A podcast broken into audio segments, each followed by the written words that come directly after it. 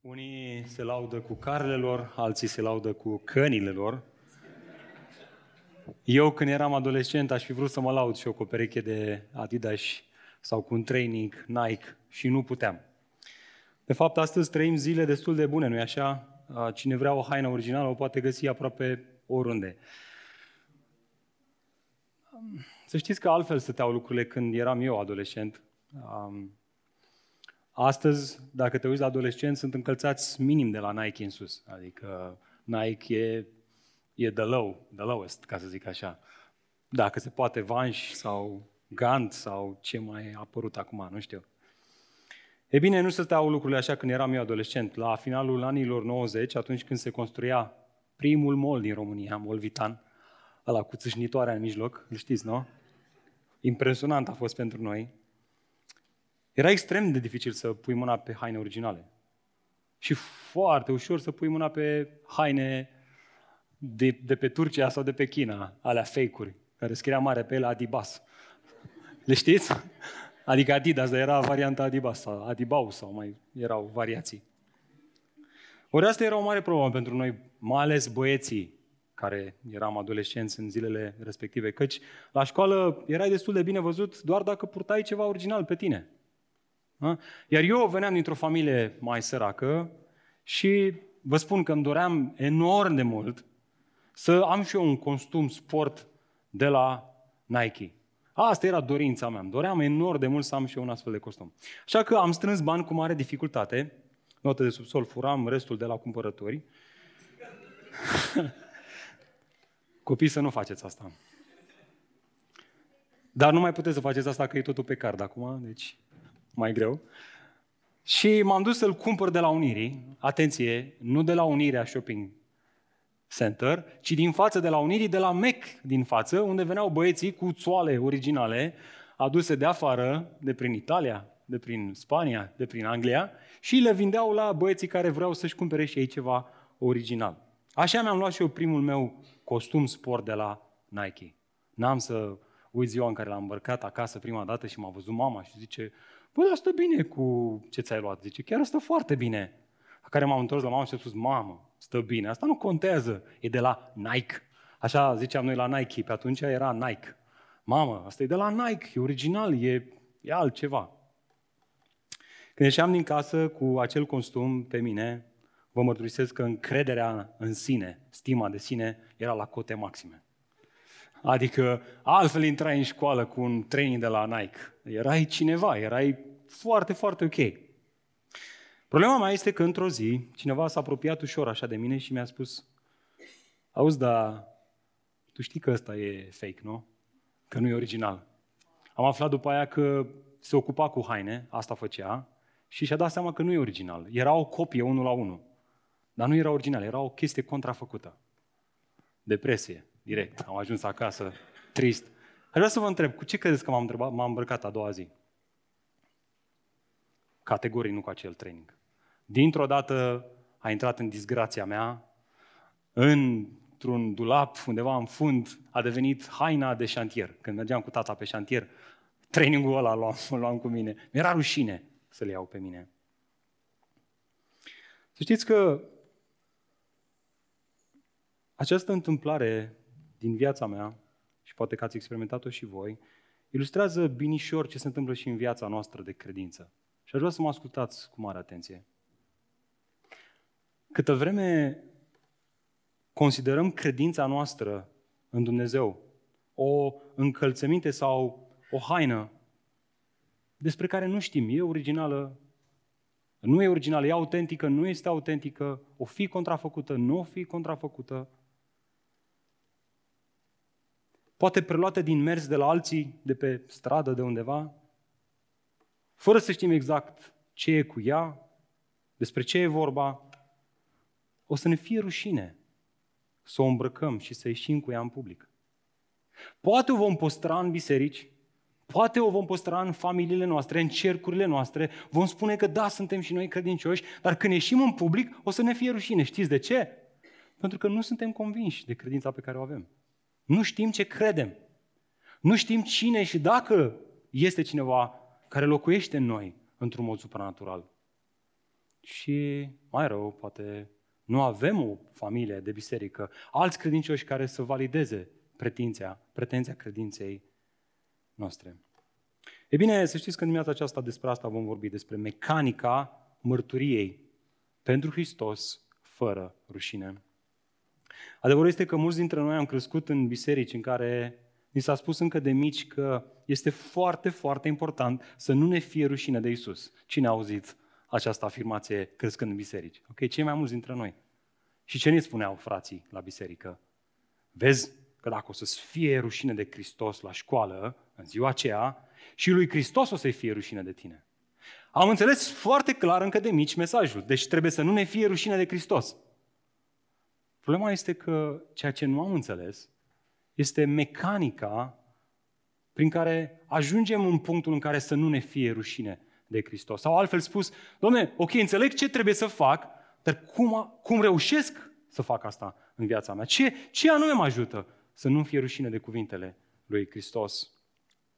E bine, Pavel, să știți că nu se oprește doar să-i spună lui Timotei cuvintele acestea. Uh, Timotei, să nu-ți fie rușine să mărturisești despre Domnul nostru. Ce îi spune și ce anume îl ajută pe el, Apostolul Pavel, să nu-i fie rușine de numele lui Hristos, ca fiind același lucru care o să-l ajute și pe Timotei. Să nu-i fie rușine de numele lui Hristos și te va ajuta și pe tine, dacă înțelegi aceste adevăruri. Prin Duhul lui Dumnezeu, prin Harul lui Dumnezeu. Să nu-ți fie rușine nici ție să-L mărturisești pe Hristos. Iată de ce, în a doua parte a capitolului 1, Pavel răspunde la întrebarea asta. Care este, domnule, mecanica credinciosului căruia nu este rușine de Hristos? Iată cuvintele lui. Fiți atenți. El spune, dar mie nu mi-e rușine. Știți de ce? Spune el, pentru că știu și sunt convins. Observați? Ceea ce știa Apostolul Pavel este ceea ce a lucrat în el o convingere, convingere care acum îl făcea să înfrunte moartea, să înfrunte lanțurile, să înfrunte rușinea, orice, de dragul și numele lui Isus Hristos. Răspunsul poate fi formulat într-o singură afirmație. Ceea ce știu este ceea ce mă face să fiu convins, să nu fie rușine, să mărturisesc pe Hristos. Iată așadar ideea centrală a acestui mesaj. Dacă ții notițe, asta este inima acestui mesaj în dimineața aceasta. Și anume, dragul meu, ascultă-mă. Pentru a nu-ți fie rușine să-L mărturisești pe Hristos, trebuie neapărat să cunoști și să fii convins. Altfel, te vei rușina de El la primul hop mai serios în viața ta. Să așa multe motive în anul 2022 să ne fie rușine de Domnul Isus Hristos când ieșim pe calea victoriei. Când stăm cu colegii la o cafea, când vorbim despre tot felul de subiecte și ceea ce urmează să vină prin acest tăvălug de secularizare, o să ne ofere mai multe motive să ne fie rușine de numele și de cuvintele lui Hristos. Prin urmare, ce zi bună este astăzi să învățăm care sunt acele lucruri pe care trebuie să le știm, care vor produce noi convingere și care astfel vom fi gata să-L mărturisim pe Hristos fără rușine. De fapt, asta este întrebarea cu care plonjăm textul din dimineața aceasta, și anume, ce trebuie să știu ca să-L mărturisesc pe Hristos fără rușine? Haideți să aflăm de la Pavel. 2 Timotei, capitolul 1, haideți să să începem să citim de unde am rămas data trecută din versetul 8 și să terminăm capitolul 1 în dimineața aceasta. Dacă ați ajuns acolo, să auzi și un amin? Amin? Sunteți acolo? Ok. Aș vrea să ne uităm la textul scris. Cuvintele apostolului. Atenție! Vorbește apostolul Pavel. Ne învață ce trebuie să știm ca să nu ne fie rușine să-L mărturisim pe Hristos. Ascultați cuvintele sale. Așadar, să nu-ți fie rușine să mărturisești despre Domnul nostru și nici despre mine, prizonier de dragul lui, ci suferă împreună cu mine pentru Evanghelie, prin puterea lui Dumnezeu. El ne-a mântuit și ne-a chemat la o chemare sfântă, dar nu datorită faptelor noastre, ci datorită planului și a harului său pe care ni l-a dat în Hristos Iisus înainte de vremurile veșnicilor. Pe care a fost descoperit acum prin venirea Mântuitorului nostru, Isus Hristos, care a desfințat moartea și care a adus la lumină viața și nemurirea prin Evanghelie.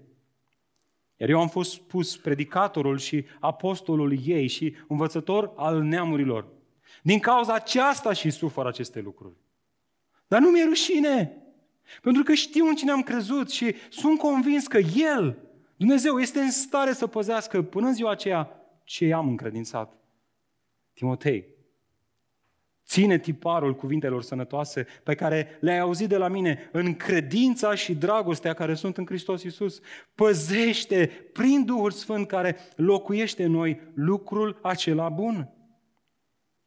Tu știi, Timotei, că toți cei ce sunt în Asia m-au părăsit, între care sunt și Figelos și Hermogenes. Fie ca Domnul să-și arate mila față de familia lui Onisifor, pentru că m-a încurajat de multe ori și nu s-a rușinat de lanțul meu. Din potrivă.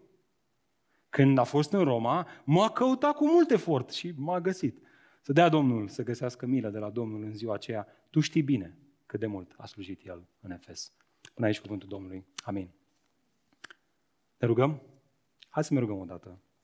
Și în timp ce mă rog, eu roagă te știu peste inima ta. Tată, ne plecăm genunchii înaintea ta, mărturisind că de multe ori ne-a fost rușine să mărturisim ce credem, ce pretindem că credem, ce știm, ce pretindem că știm. Doamne, te rugăm să ne ierți. Îți mulțumim că putem să apelăm la Tine ca la un Dumnezeu care are milă de slăbiciunile noastre în Domnul Isus Hristos. Dar, Doamne, ajută-ne să nu rămânem aici. Învață-ne în dimineața aceasta cum, ce ne ajută, care e mecanica care ne determină să nu ne fie rușine de numele Tău. Doamne, nu vrem să ne fie rușine de Tine. Vrem să avem și noi o mărturisire curajoasă pe acolo unde ne așezi Tu, timpul săptămânii. Te rog, Doamne, asta pentru mine și te rog asta, Doamne, pentru frații mei. Vorbește-ne prin cuvântul Tău. Schimbă tot ceea ce nu-ți place ție, tot ceea ce nu este în convingerea noastră după adevărul cuvântului Tău. Și, Doamne, învață-ne lucruri noi în dimineața aceasta. Ajută-ne să știm tot ce avem nevoie să știm, ca astfel să te mărturisim pe Tine curajoși. În Domnul Iisus Hristos m-a rugat. Amin. Iată, Așadar, dragilor, întrebarea cu care navigăm în acest text, sper că v-ați notat-o, dacă vă luați notițe, este asta. Ce trebuie să știu ca să-L mărturisesc pe Hristos fără rușine? Bine, când mă uit în acest text, văd cel puțin trei răspunsuri. Mai întâi asta. Primul lucru, cel mai esențial. Atunci când vine vorba de mărturisirea noastră curajoasă, nu este să ne gândim la niște planuri, la niște strategii. Pe cine să atingem cu Evanghelia? Ce programe să mai facem? Trebuie să începem aici, primul rând și înainte de toate, trebuie să știm în cine ne-am încrezut. Dați-vă cu mine versetul 9. Cu asta începe Pavel. Timotei, dacă vrei să nu-ți fie rușine de Hristos și de mine, care sunt în lanțuri pentru Hristos, ca să predic Evanghelia, Timotei, tu trebuie să știi Evanghelia. Nu există evangelizare fără Evanghelie. Tu trebuie să știi în cine te-ai crezut. Să El ne-a mântuit și ne-a chemat la o chemare sfântă. Dragul meu, ascultă-mă, o mărturisire curajoasă, lipsită de rușine, începe aici. Începe tot timpul cu Dumnezeu. Nu începe cu o biserică, nu începe cu un evanghelist, nu începe cu, cu, cu un tip cu o personalitate puternică, nu începe cu ideea omului, ci începe cu ideea lui Dumnezeu de a răscumpăra omul din păcat. Începe cu El, cu Dumnezeu care ne-a mântuit. Începe cu planul lui Dumnezeu de a răscumpăra omul. De fapt, fiecare afirmație din următoarele versete, de la 9 la 12, descoperă puterea lui Dumnezeu de a face ceea ce omul nu a reușit și nu avea niciodată șansa să reușească să facă. Acestea, versetele acestea ne răspund la șapte întrebări esențiale la care omul caută răspunsuri de veacuri, de la care Apostolul Pavel răspunde aici. El spune, începe cu întrebările astea. Puneți întrebările astea, aprofundează-le, cunoaște răspunsul la aceste întrebări. Și asta te va ajuta să cunoști în cine te-ai încrezut și asta te va face să-L mărturisești pe Hristos. Curajos Care sunt întrebările? Hai să le luăm pe rând. Mai întâi, iată prima dintre ele. Prima întrebare esențială cu care trebuie să începem atunci când vine vorba de a-L mărturisi pe Hristos este asta. Ce a făcut Dumnezeu pentru om? Ok? Cu asta trebuie să pornim la drum. Observați versetul 9. Ce a făcut Dumnezeu pentru om? Uitați-vă voi în text. Ce a făcut? El ne-a mântuit. E, și aici avem o problemă. Mai ales dacă am crescut într-un mediu evanghelic, dar fie și într-un mediu ortodox, catolic, sau fie și dacă te numești ateu. Ne bucurăm că ești cu noi astăzi și te închini aici cu noi, la, eu știu. Sper că Dumnezeu te binecuvântează în timpul ăsta cu noi și sper că îți arată multe lucruri, dar indiferent în ce context am crescut, mai ales cei care am crescut în context evanghelic, probabil că ai auzit de așa multe ori această frază, El ne-a mântuit, Dumnezeu ne-a mântuit, încât aproape că nici nu mai știm sigur ce înseamnă. nu așa? Da, m-am auzit cu mântuirea. Da, da, da, știu, știu, știu. Poate că știm că mântuirea înseamnă să fim salvați sau că Dumnezeu ne-a salvat sau ne salvează. Dar întrebarea la care adesea ridicăm din numeri este ne-a salvat din ce? Sau ne-a salvat de la ce? Și aici dăm tot felul de răspunsuri. Fiecare cu răspunsul lui. Te rog să mă asculți cu mare atenție. Sunt atât de multe lucruri de care Dumnezeu salvează, ne salvează pe noi oamenii. Și Dumnezeu, să știți că face asta și cu cei buni și cu cei răi, pentru că așa este El. Este un Dumnezeu care ploaie binecuvântarea sa și peste cei buni și peste cei rău. Prin urmare, salvează omul dintr-un accident adesea, salvează copilul de la o boală gravă, ne salvează dintr-o relație nepotrivită, ne, ne salvează afacerea, poate de la colaps, ne salvează de la prăbușirea unei căznicii, ne salvează de o frică, ne salvează dintr-o boală și așa mai departe. Sunt o grămadă de lucruri din care Dumnezeu ne salvează.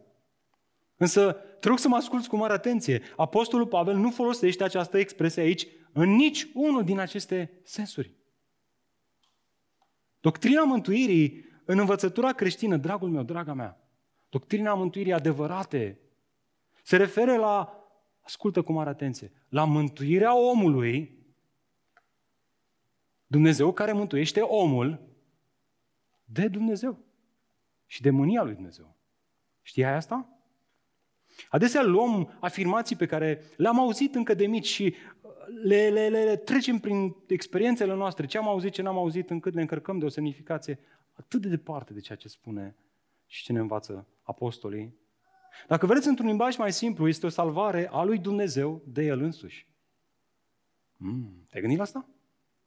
Nu prea. Ok? Iată de ce Pavel scria bisericii din Roma cuvintele astea, ascultați. Deci, cu atât mai mult acum, când am fost, atenție, îndreptățiți prin sângele Lui, vom fi mântuiți, salvați prin Hristos, prin sângele Lui. De ce? Știți voi? De ce? De mânia lui Dumnezeu. Dragul meu, fiecare dintre noi ne naștem în această lume fiind reprezentați de primul Adam. Primul Adam, care știm cu toții ce a făcut, a fost neascultător de Dumnezeu. Asta a transferat asupra omenirii, din generație în generație, până în zilele noastre, nașterea noastră în păcat. De asta David spune că în păcat m-a zămizlit mama mea.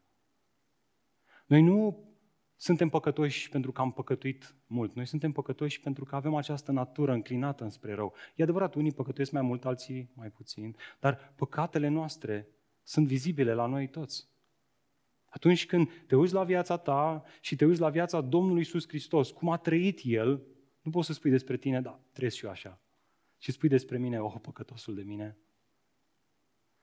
Și aici avem o problemă că păcatele noastre ridică un zid, un zid de despărțire între noi și Dumnezeu. Iar plata păcatelor este? Este moartea. Asta atrage mânia lui Dumnezeu. Mânia lui Dumnezeu este gata să fie arătată din ceruri împotriva oricărei necinstiri. Dacă te consideri păcătos, să știi că păcatele tale atrag mânia lui Dumnezeu. E bine, planul lui Dumnezeu de răscumpărare a avut în vedere să salveze omul de această mânie, de consecința păcatelor noastre, care este moartea veșnică. Vom vedea imediat. Gândește-te la asta. Gândește-te la această mântuire glorioasă. Dumnezeu ne-a salvat de mânia lui Dumnezeu, de condamnarea veșnică. Dragul meu, te rog să mă asculți, nu există har mai mare în lumea asta decât să știi că ai fost mântuit de Dumnezeu prin Hristos. Că nu te așteaptă moartea veșnică, ci că te așteaptă viața veșnică. Te rog, fă o prioritate din a cunoaște mai mult acest adevăr. Ia-ți timp, studiază acest adevăr, această doctrină a mântuirii. Studiază-o mai mult și cu cât o vei studia mai mult, cu atât vei fi auzit spunând, wow, wow, wow!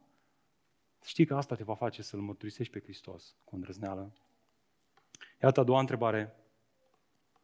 Prima întrebare a condus omul la a doua întrebare și anume cum aplică sau cum oferă Dumnezeu această mântuire omului. Observați textul, versetul 9 în continuare. El ne-a mântuit și, ce scrie acolo? Și ne-a chemat. Este o chemare irezistibilă pe care Dumnezeu o face omului. Este ca și cum, ascultați, ai realiza un tratament pentru o boală incurabilă. Nu-l păstrezi închis într-un laborator, nu? Îl, îi chem pe cei care au nevoie de ea să primească această soluție la boala respectivă. Ei bine, asta a făcut și Dumnezeu prin întruparea lui Hristos și prin mărturia și predicarea primilor ucenici ai săi și astăzi prin predicarea neînfricată a ucenicilor pe care El îi are astăzi în lume. Eu și cu tine. Dumnezeu cheamă toți oamenii să fie mântuiți și să vină la cunoașterea adevărului, atenție, indiferent de rasă, indiferent de clasă socială, bogați sau săraci, intelectuali sau mai puțin intelectuali, Asta este inima lui Dumnezeu care vrea ca toți oamenii să fie mântuiți și să vină la cunoașterea adevărului. Și acum ascultă-mă cu mare atenție. Această chemare a lui Dumnezeu are cel puțin două componente. Mai întâi, când citim Noul Testament, vedem că ea are o dimensiune a unei chemări exterioare. Adică ea este adresată tuturor oamenilor, acțiune ilustrată atât de bine în pilda semănătorului. Adică Dumnezeu, prin ucenicii săi, aruncă sămânța peste toate tipurile de sol. Fie el bătătorit, fie el pietros sau fie el cu spini. Dar mai este și o chemare interioară, ilustrată de pământul bun, care cade pe un pământ bun, sămânța care cade pe un pământ bun, care primește adevărul și care rodește viață veșnică.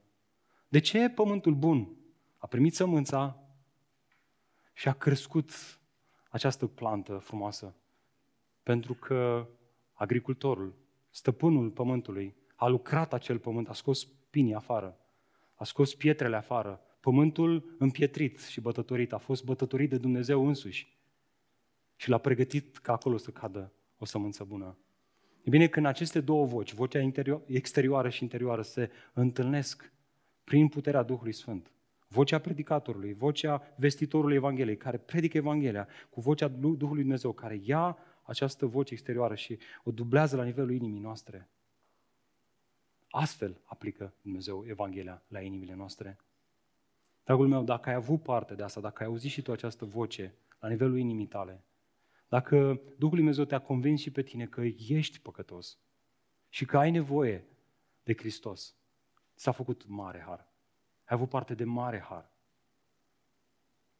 Iar în eforturile tale de a-L predica pe Hristos, trebuie tot timpul să-ți amintești de asta, că Dumnezeu ne cheamă să facem Evanghelia disponibilă la toți oamenii, dar noi nu putem, prin înțelepciunea noastră, să o facem acceptabilă. Cine o face acceptabilă? Cine o aplică? Duhul lui Dumnezeu, care dublează această voce la nivelul inimii. Da, hai să ne gândim cum să spunem la câți mai mulți oameni. Dar în timp ce face asta, să nu uităm niciodată, e Duhul lui Dumnezeu care aplică mântuirea. Este chemarea pe care Duhul lui Dumnezeu o face la nivelul inimii. O chemare sfântă, o chemare personală, o chemare la care nu poți să îi reziști. Care te, te arată pe tine atât de păcătos și îl arată pe Hristos și Evanghelia atât de glorioasă, cât spui, te prăbușești și spui, da, ce salvare uriașă, ce Dumnezeu minunat, ce răscumpărare uriașă.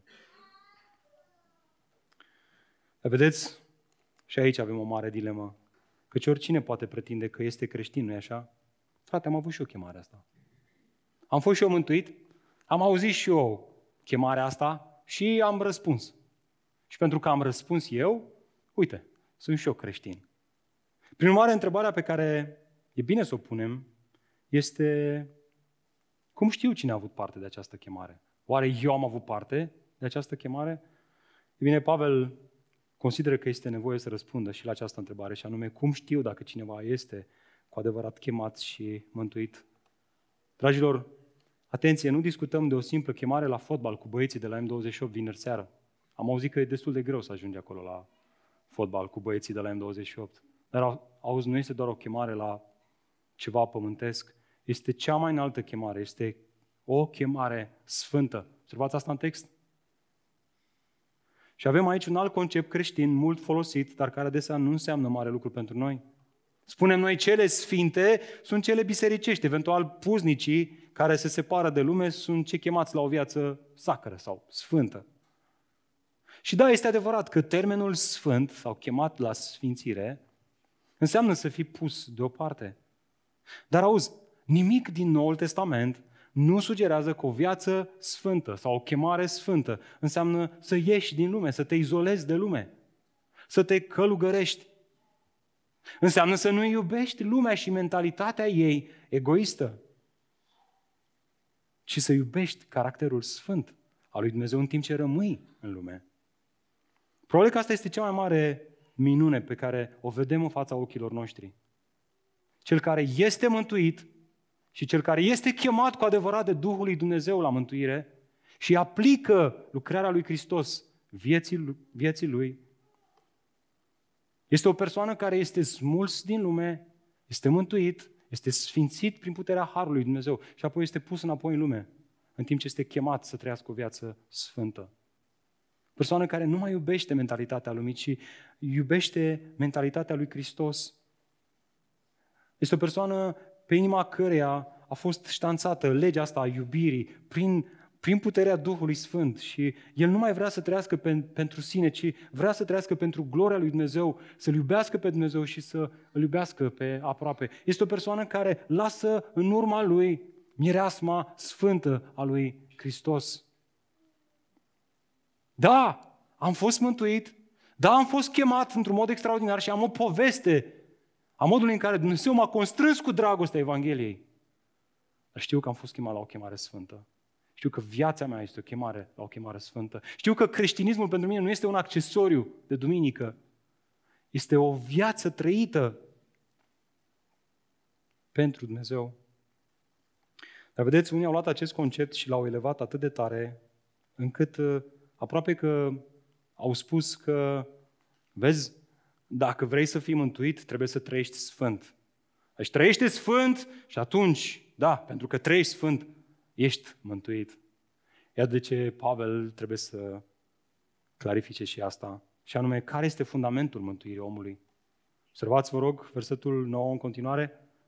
Nu datorită faptelor noastre. Mântuirea, chemarea și viața de sfințire, chemarea asta la trei sfânt, nu este ceva ce se realizează datorită faptelor noastre, ci datorită, uitați-vă voi în text.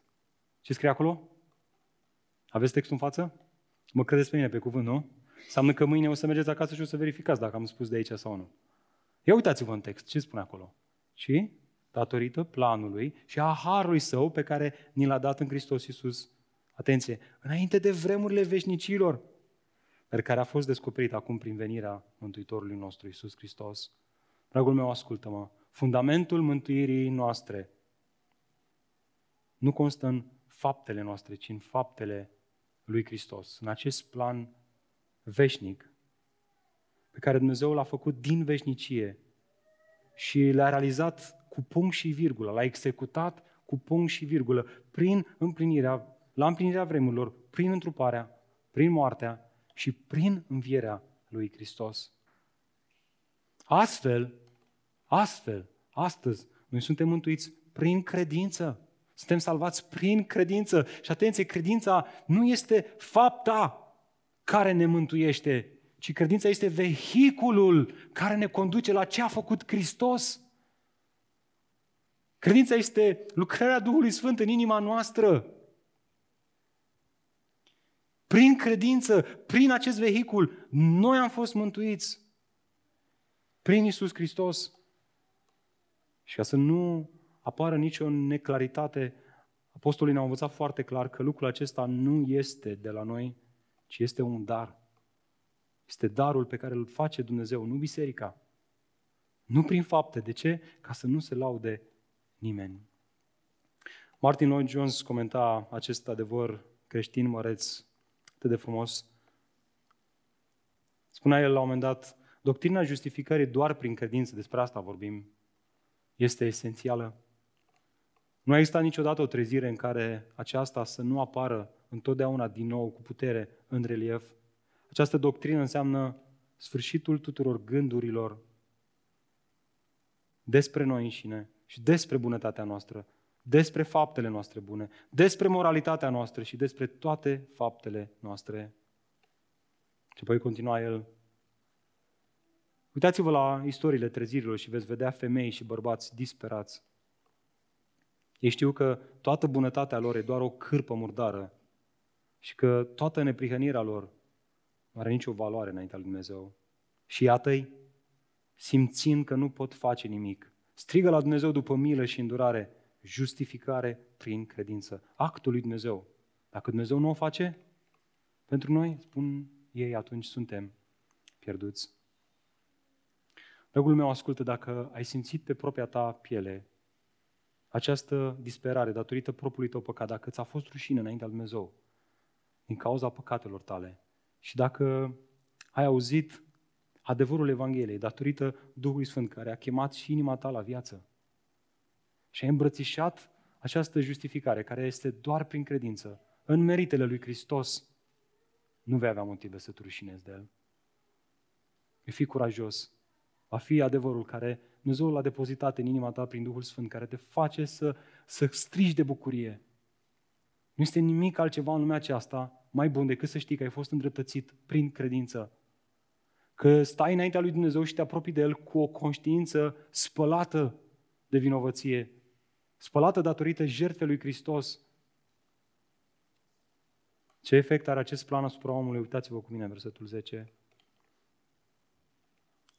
Care a desfințat moartea și a dus la lumină viața și nemurirea. Prin ce?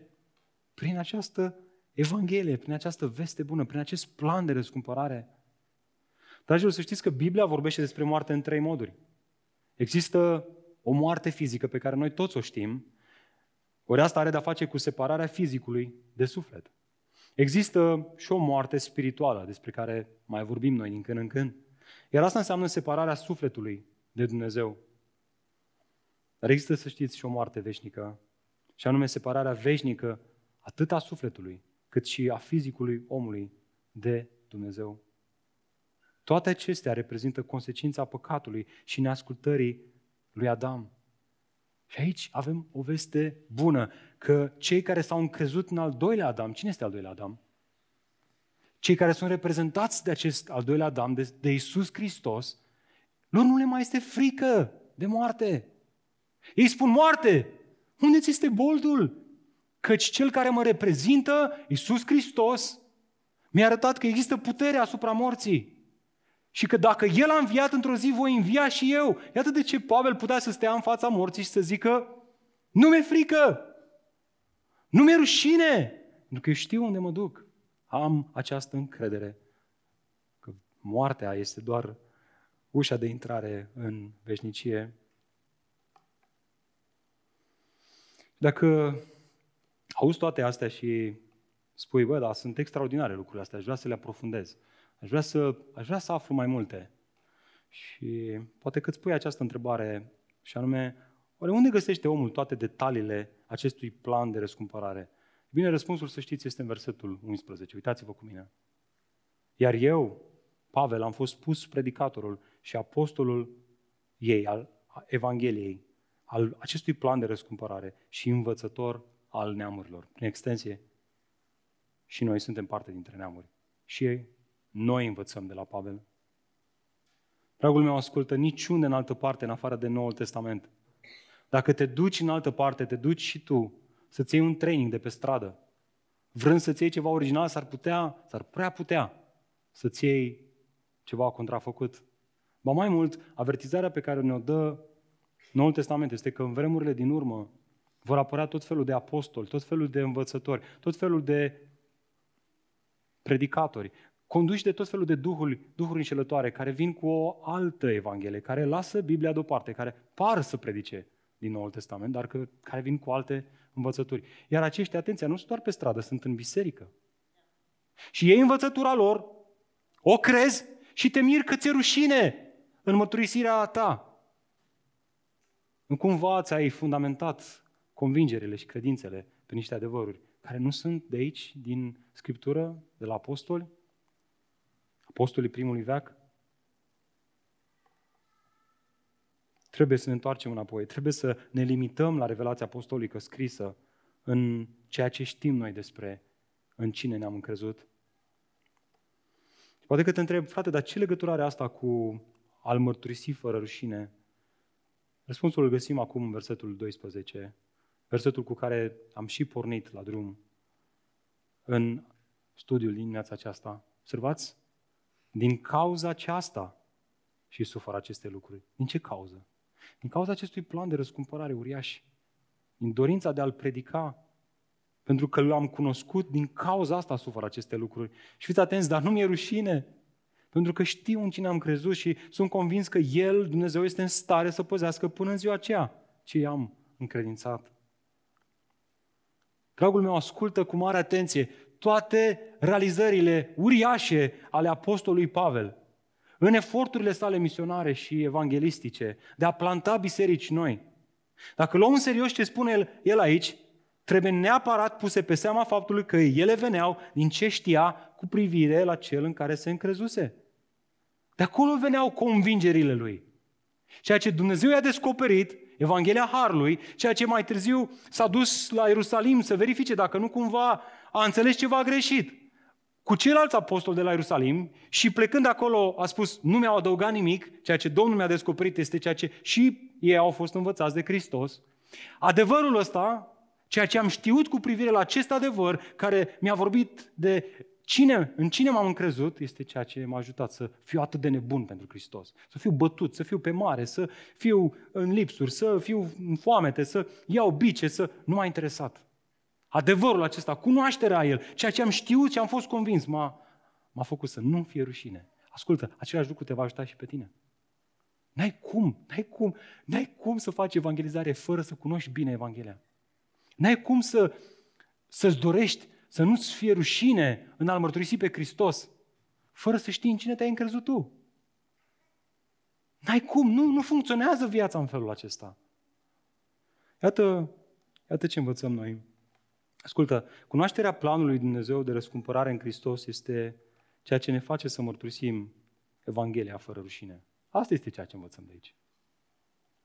Nu te rezuma cu ceea ce ți-am, ți-am dat în dimineața aceasta cu privire la acest plan de răscumpărare. Continuă să cunoști, continuă să aprofundezi, citește despre asta și să vezi cum Dumnezeu întărește inima ta.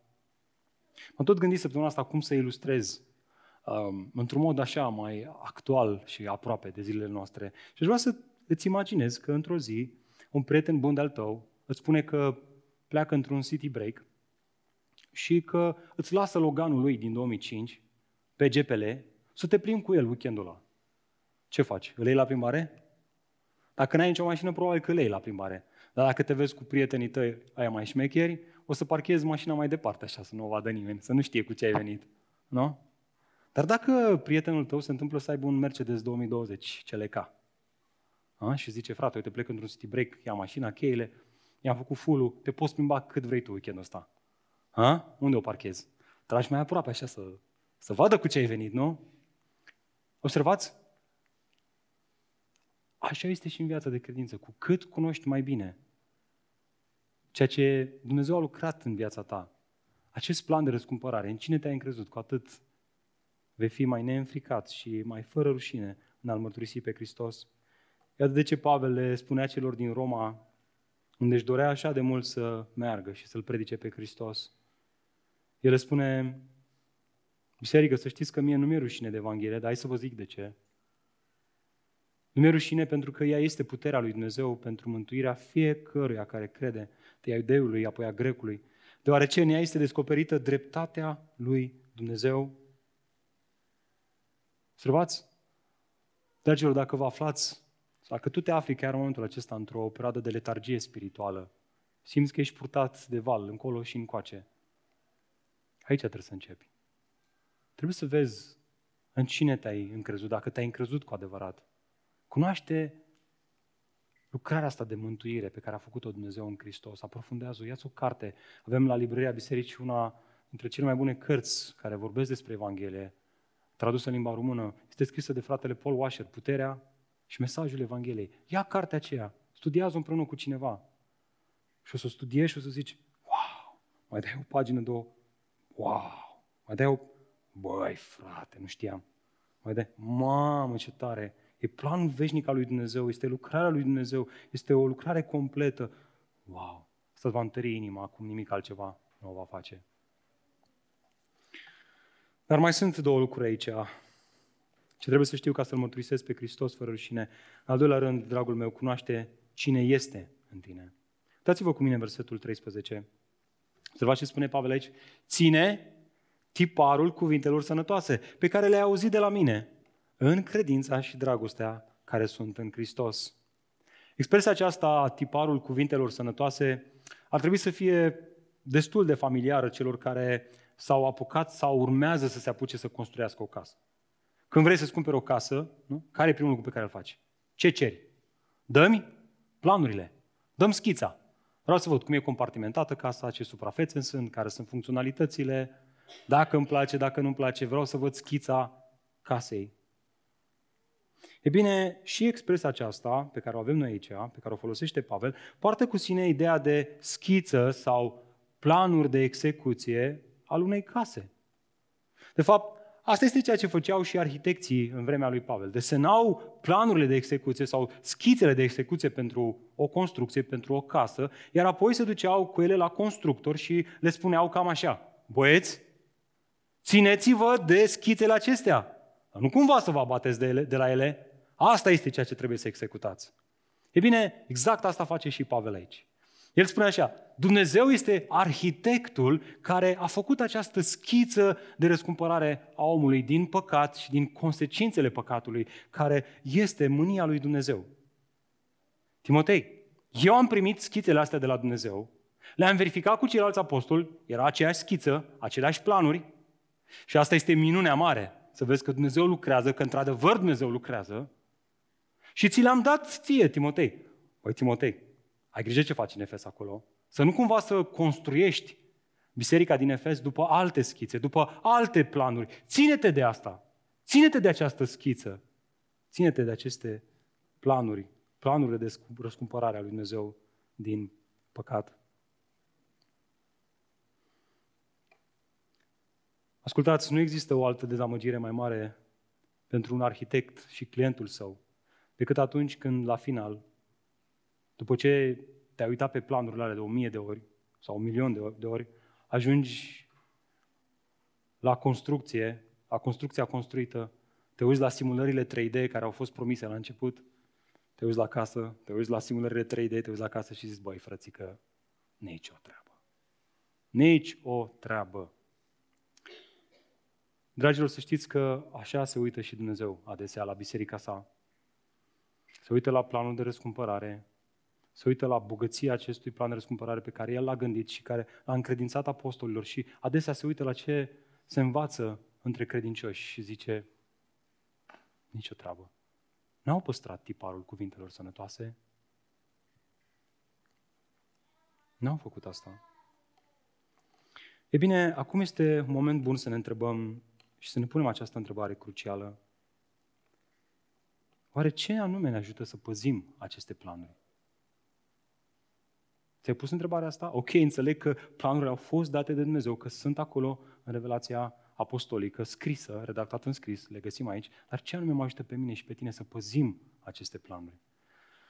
Dați-vă cu mine versetul 14. Păzește, știu că sunt mai multe variante de traduceri, vor dau pe aia corectă, pe text original, pe care o aveți în edițiile mai noi, NTR păzește Prin Duhul Sfânt care locuiește în noi, lucrul acela bun. Fără îndoială, lucrul acela bun este schița, planul de răscumpărare, Evanghelia. O Evanghelie nealterată, care a fost depozitată în inimile credincioșilor, care a fost depozitată în inima lui Timotei și care acum trebuia păzită, dar nu oricum. Nu prin putere omenești, ci prin Duhul Sfânt care locuia în Timotei și care locuiește în mine și tine. Aceeași voce interioară care ne-a chemat la mântuire, dragul meu, este aceeași voce care ne cheamă să păzim acest plan de răscumpărare, nealterat, neschimbat, netransformat. Iar finalitatea acestui plan de răscumpărare ar trebui să vadă în viața noastră, în credința și dragostea care sunt în Hristos. Cineva care spune, am primit planul, am fost chemat la acest plan, la acest tipar al cuvintelor sănătoase, ar trebui să te poți uita în viața lui să vezi că urmărește credința și dragostea care sunt în Hristos, Isus. El este credincios lui Dumnezeu, El iubește Evanghelia, iubește pe Dumnezeu, iubește pe semenii săi. Iată de ce Iisus le spunea ucenicilor săi, când vă vor târâ înaintea sinagogilor, când vor, vă vor duce înaintea conducătorilor și autorităților, nu vă îngrijorați cum sau ce veți vorbi în apărarea voastră sau ce veți spune, pentru că Duhul Sfânt vă va învăța chiar în ceasul acela ce trebuie să spuneți.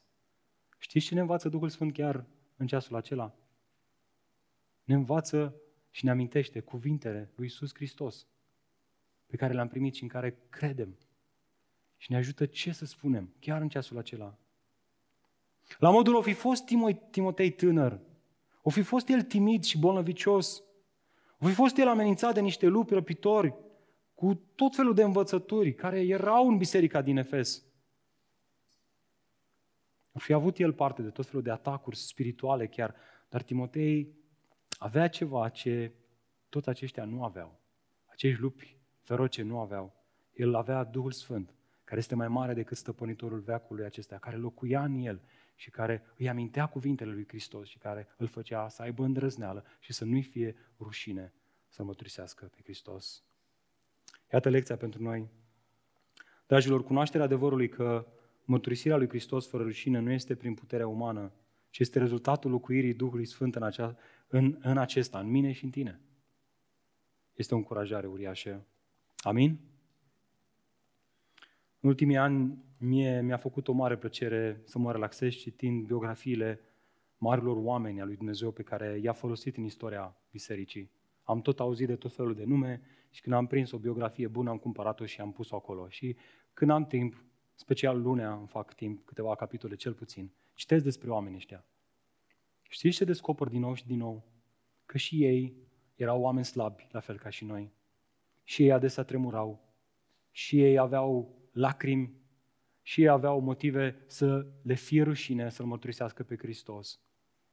Dar din nou și din nou văd cum oamenii ăștia, zdrobiți de slăbiciunea lor, cădeau în genunchi înaintea Dumnezeu și spuneau, Doamne, iubim Evanghelia Harului Tău, vrei să ne dai putere să o mărturisim curajoși? Oare nu asta au făcut ucenicii Domnului Iisus Hristos? Imediat după ce au început să întâmpine tot felul de probleme și de prigoană, s-au dus și s-au rugat. Doamne, dă-ne curaj să-L mărturisim pe Hristos. Lipsește asta în Biserica lui Hristos de astăzi. Trebuie să cunoaștem adevărul și trebuie să-l studiem și să știm în cine am crezut. Dar în același timp, dragilor, trebuie să ne oprim și să ne rugăm. Trebuie să ne amintim că acest adevăr nu poate fi primit de om prin înțelepciune omenească. E nevoie ca Duhul Sfânt al lui Dumnezeu să-i cheme pe oamenii ăștia. Și ce poți face mai bun decât să cazi în genunchi și să spui, Doamne, nu pot face eu asta prin puterile mele, mi-e rușine, dăm curaj, mi-e frică. Dăm curaj, dăm îndrăzneală în numele Tău. Lucrează prin puterea Duhului Tău ce Sfânt care locuiește în mine, să am îndrăzneală.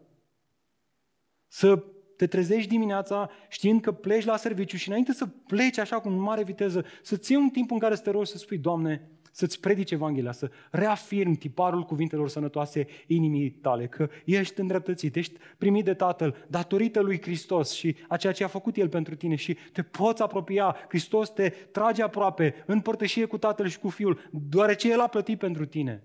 A luat El pedeapsa ta asupra Lui și asta te face să ai îndrăzneală și apoi să spui, Doamne, vrei Tu să-mi dai curaj astăzi în, în unde voi fi, nu contează, să nu fie rușine să-L mărturisesc pe Hristos? Haideți să fim sinceri că nu facem asta, nu așa? Nu prea facem asta. Te rog, Doamne, umple-mă cu Duhul Tău cel Sfânt.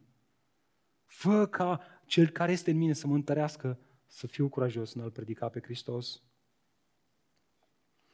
De ce Pavel putea spune că Evanghelia noastră n-a fost adusă la voi numai prin cuvinte, ci și cu putere, cu Duhul Sfânt și cu deplină convingere, așa cum de altfel Știți ce fel de oameni am fost printre voi, de dragul vostru. Dragilor, Domnul să ne ajute să credem asta, să reînflăcărăm darul lui Dumnezeu, ăla care ne-a fost dat la fiecare dintre noi și să ne ajute ca prin puterea Duhului Sfânt să nu ne fie rușine să-L mărturisim pe Hristos. Amin? Iată acum și ultimul lucru. Ce trebuie să știu ca să mărturisesc pe Hristos fără rușine, nu în ultimul rând cunoaște creștini devotați. Oameni care sunt exemple bune, de fapt, uitați-vă cu mine în versetul 15. Observați ce spune Apostolul Pavel aici. El spune, tu știi, la modul Timotei, tu nu doar că știi în cine te-ai încrezut, tu nu doar că știi cine locuiește în tine, tu mai știi ceva, Timotei. Tu mai știi că în jurul tău și în jurul meu sunt două exemple de mărturie creștină. Haideți să le luăm pe rând. Ele sunt astăzi vizibile și în contextul bisericii din anul 2022. Mai întâi avem exemple de tipul așa nu. Observați? M-au părăsit. Uitați-vă cu mine versetul 15. Tu știi, Timotei, ce? Că toți cei ce sunt în Asia m-au părăsit. Între care sunt și Figelos și Hermogenes. Le-a fost rușine de lanțurile mele și m-au părăsit. Tu știi asta, Timotei? Vreau să ascultați cu mare atenție. Durerea lui Pavel nu venea din faptul că fusese părăsit. Punct. Nu. Ci că această părăsire a însemnat în mod ultim mărtur- părăsirea mărturisirii sau lucrării de mărturisire a Evangheliei în orașul Roma. Deși Pavel știa că la Roma este sfârșitul, profeții l-au avertizat că urma să se întâmple asta, miza lui era să rămână în viață cât mai mult, ca astfel să aibă ocazia, fiind întemnițat, interesant, să mărturisească Evanghelia la cât mai mulți oameni în orașul Roma. Iată de ce la finalul cărții avea să scrie cu privire la aceasta, această părăsire, aceste cuvinte. Ascultați, la primul meu răspuns de apărare, atunci când a fost dus în fața magistraților și a trebuit să se apere. El a sperat că va primi ajutor din Asia. Poate ceva avocați, poate, habar n-am, cineva care să vină să-l ajute să se apere. Și el zice, nimeni nu a stat alături de mine. Și toți m-au părăsit. Dar continuă el. Dar să nu li se ia în considerare lucrul acesta. Pentru că Domnul a stat lângă mine și m-a întărit pentru ca prin mine proclamarea Evangheliei să fie dusă la îndeplinire și toate neamurile să o audă. Dragilor, Pavel nu invocă exemplul negativ al acestor doi oameni ca să-i facă de rușine. Pentru că era frustrat și nici pentru că își plângea de milă. Pavel era încrezător în Dumnezeu. Dumnezeu a stat alături de el. Dumnezeu a fost alături de el. Domnul nu l-a părăsit, a stat și l-a întărit. Dar exemplul lor negativ trebuia să-l încurajeze pe Timotei să nu facă și el la fel. Timotei, ție să nu-ți fie rușine ca acestora să mărturisești pe Hristos. Nu lua exemplul lor, Timotei, vor fi mereu astfel de exemple în jurul tău. Exemple cărora le este rușine să mărturisească pe Hristos. Nu lua exemplul lor, dar exemplul cui? Exemplu celor cărora nu le este rușine. Dați-vă exemplu de tipul așa da, cei care cărora nu le-a fost rușine și nu le este rușine. Versetul 16. Fie ca Domnul să-și arate mila față de familia lui Onisifor, pentru că m-a încurajat de multe ori. Și observați acum cuvântul cheie și nu, ce scrie acolo? Nu s-a rușinat de lanțul meu. Din potrivă, când a fost în Roma, habar n-am cum a reușit să facă asta fără o o bază online cu toți întemnițații. Când a fost în Roma, m-a căutat cu mult efort Băi, și m-a găsit. M-a găsit, frate. Să dea Domnul să găsească milă de la Domnul în ziua aceea. Tu știi bine cât de mult a slujit El în Efes. Cu alte cuvinte, Pavel spune aici Timotei, sunt unii care au dat, dau și vor mai da înapoi. Tu fii avertizat de exemplul lor negativ, iar în același timp, uite-te în jur. Vei vedea exemple bune. Fii încurajat de exemplele care nu dau înapoi, cărora nu le este rușine, care, pentru că știu Evanghelia, pentru că știu în cine s-au încrezut, pentru că Duhul Sfânt locuiește în ei, nu le este rușine, ci continuă prin puterea lui Dumnezeu. Fii încurajat de ei, că Dumnezeu îți va da și ție putere să faci la fel. Ei sunt cei care au credința și dragostea care sunt în Hristos Iisus. Iar asta produce în ei dorința de a sluji pentru Evanghelie cu mult efort. Chiar dacă asta înseamnă sacrificiu, chiar dacă asta înseamnă rușine. Asta îi face pe aceștia să riște, să vadă Evanghelia dusă mai departe, așa cum a fost cazul lui Onisifor, care fără, fără să aibă pârghile pe care le-am avea noi astăzi, a făcut, a depus un mare efort să-l caute pe Pavel și să-i fie alături. Iată ce învățăm noi. Dragilor, cunoașterea unor exemple negative și pozitive în mărturia creștină întăresc adevărul că cei care știu în cine s-au încrezut și știu cine locuiește în ei nu se rușinează de Hristos. Amin? Să știți că povestea cu trainingul fake nu se oprește acolo, unde v-am spus că s-a oprit. De fapt, a continuat. Am dorit tot timpul să am și eu un costum sport original. Așa că cu prima ocazie când am ieșit din țară, când m-am căsătorit, uh, cu soția mea, eram una de miere în Italia, la Roma. Am zis, frate, ok, vedem Coloseum, vedem nu mă interesa așa de mult asta cât mă interesa să intru într-un Nike și să-mi iau primul meu costum de train, un training original Nike. Ceea ce am și făcut. Îl am și astăzi, îl păstrez. Mereu în fiecare an Eliza mă întreabă ce facem cu ăsta, îl dăm sau nu îl dăm? Că în cap și tu și ele sunt el. Îi zic, nu, îl mai păstrăm, că niciodată n-am îmbrăcat trainingul ăla și să-mi fie rușine. Știți de ce? Știți de ce? Pentru că am știut de unde l-am luat și am fost convins că este original. Știam că e Nike de la, de pe, de pe Roma, cum zice românul care ajunge pe acolo. Dragilor, să știți că la fel, să știți că la fel funcționează și viața noastră de credință. Mai râde, mai glumim, mai dăm câte un exemplu din viața de zi cu zi, dar să știți că așa funcționează și în viața voastră. Câte vreme știți că Duhul lui Dumnezeu a pecetuit inima voastră cu Duhul Sfânt, câte vreme Duhul lui Dumnezeu a făcut inima mea și a ta să strige Aba, adică Tată. Cum mai poți să te rușinezi de Tatăl tău care a făcut acest plan uriaș când noi încă eram în păcat? Să vină și să moară pentru păcatele noastre? Iată de ce autorul cărții evrei putea spune atât de frumos, așadar, fiindcă avem un mare preot care a străbătut cerurile pe Iisus, Fiul lui Dumnezeu, să ne ținem tare de mărturisirea noastră. Fratele meu drag, ține-te tare de mărturisirea asta. Duhul Dumnezeu să te ajute, nu-ți fie rușine. Este adevărul glorios pe care Dumnezeu l-a depozitat în inima ta. Apără-l, păzește-l prin Duhul Sfânt. Ține-te tare de mărturisirea asta. Nu e nimic mai glorios în lumea asta, amin? Credeți asta? Iată de ce Căci nu avem un mare preot care să nu poată avea milă de slăbiciunile noastre, ci unul care a fost ispitit în toate felurile, ca și noi, dar fără păcat.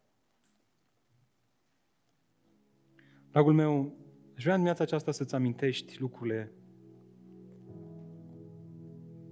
și învățăturile credinței sănătoase, care le-ai auzit și în care te-ai încrezut și amintește-ți-le din nou, fii încrezător. Asta te va încuraja să nu-ți fie rușine să-L mărturisești pe Hristos. Dar dacă însă te afli în dimineața aceasta aici și nu ai făcut asta, ai crezut că până acum ai făcut asta, ai crezut că ai un creștinism autentic, dar după ce te-ai evaluat pe tine prin Duhul Lui Dumnezeu, în lumina acestui cuvânt, îți dai seama, băi, nu știu dacă a fost autentic sau nu.